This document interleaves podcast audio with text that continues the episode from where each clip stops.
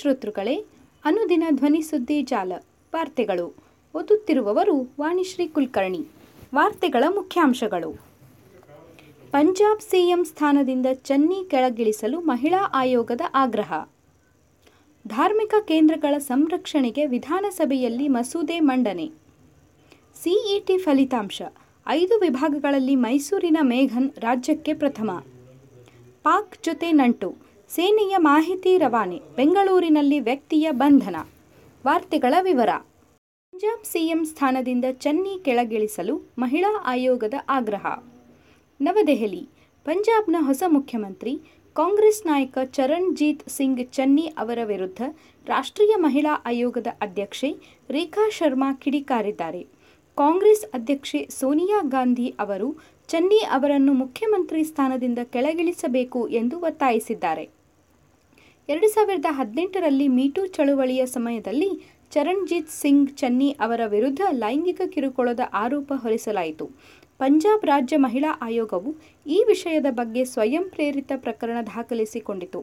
ಚನ್ನಿ ಅವರನ್ನು ಸಚಿವ ಸ್ಥಾನದಿಂದ ವಜಾಗೊಳಿಸಲು ಆಗ್ರಹಿಸಿ ರಾಜ್ಯ ಮಹಿಳಾ ಆಯೋಗದ ಅಧ್ಯಕ್ಷರು ಸ್ವತಃ ಧರಣಿ ಕುಳಿತರು. ಆದರೆ ಏನೂ ಆಗಲಿಲ್ಲ ಎಂದು ರೇಖಾ ಶರ್ಮಾ ಅಸಮಾಧಾನ ವ್ಯಕ್ತಪಡಿಸಿದ್ದಾರೆ. ಮಹಿಳೆಯೊಬ್ಬರ ನೇತೃತ್ವ ಇರುವ ಪಕ್ಷದಿಂದ ಚನ್ನಿ ಅವರನ್ನು ಪಂಜಾಬ್ ಸಿಎಂ ಮಾಡಲಾಗಿದೆ. ಇದು ದ್ರೋಹ. ಚನ್ನಿ ಅವರು ಮಹಿಳೆಯರ ಸುರಕ್ಷತೆಗೆ ಅಪಾಯಕಾರಿ. ಅವರು ವಿರುದ್ಧ ತನಿಖೆ ನಡೆಸಬೇಕು.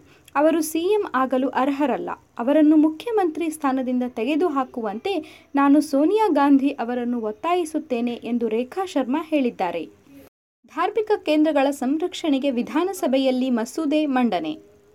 ಧಾರ್ಮಿಕ ಕೇಂದ್ರಗಳ ಸಂರಕ್ಷಣೆಗೆ ಸಂಬಂಧಿಸಿದ ಮಸೂದೆಯನ್ನು ವಿಧಾನಸಭೆಯಲ್ಲಿ ಸೋಮವಾರ ಮಂಡಿಸಲಾಯಿತು.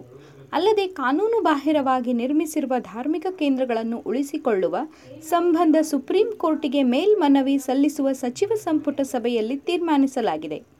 ಸುಪ್ರೀಂ ಕೋರ್ಟ್ ಆದೇಶದ ಹಿನ್ನೆಲೆಯಲ್ಲಿ ಈಚೆಗೆ ನೆಲಸಮ ಮಾಡಿರುವ ನಂಜನಗೂಡು ದೇವಸ್ಥಾನ ಪುನರ್ ನಿರ್ಮಾಣ ಮಾಡುವುದು ಅಸಾಧ್ಯವಾಗಿದೆ ಎಂದು ಸಂಪುಟ ಸಭೆಯಲ್ಲಿ ಚರ್ಚೆಯಾಗಿದೆ. ಸಿಇಟಿ ಫಲಿತಾಂಶ.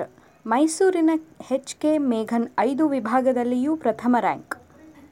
ಸಿಇಟಿ ಪರೀಕ್ಷೆಯ ಫಲಿತಾಂಶದಲ್ಲಿ ಮೈಸೂರಿನ ಎಚ್ ಕೆ ಮೇಘನ್ ಎಲ್ಲ ವಿಭಾಗದಲ್ಲಿಯೂ ಪ್ರಥಮ ರ್ಯಾಂಕ್ ಪಡೆಯುವ ಮೂಲಕ ರಾಜ್ಯಕ್ಕೆ ಪ್ರಥಮ ಸ್ಥಾನಿಯಾಗಿ ಹೊರಹೊಮ್ಮಿದ್ದಾನೆ.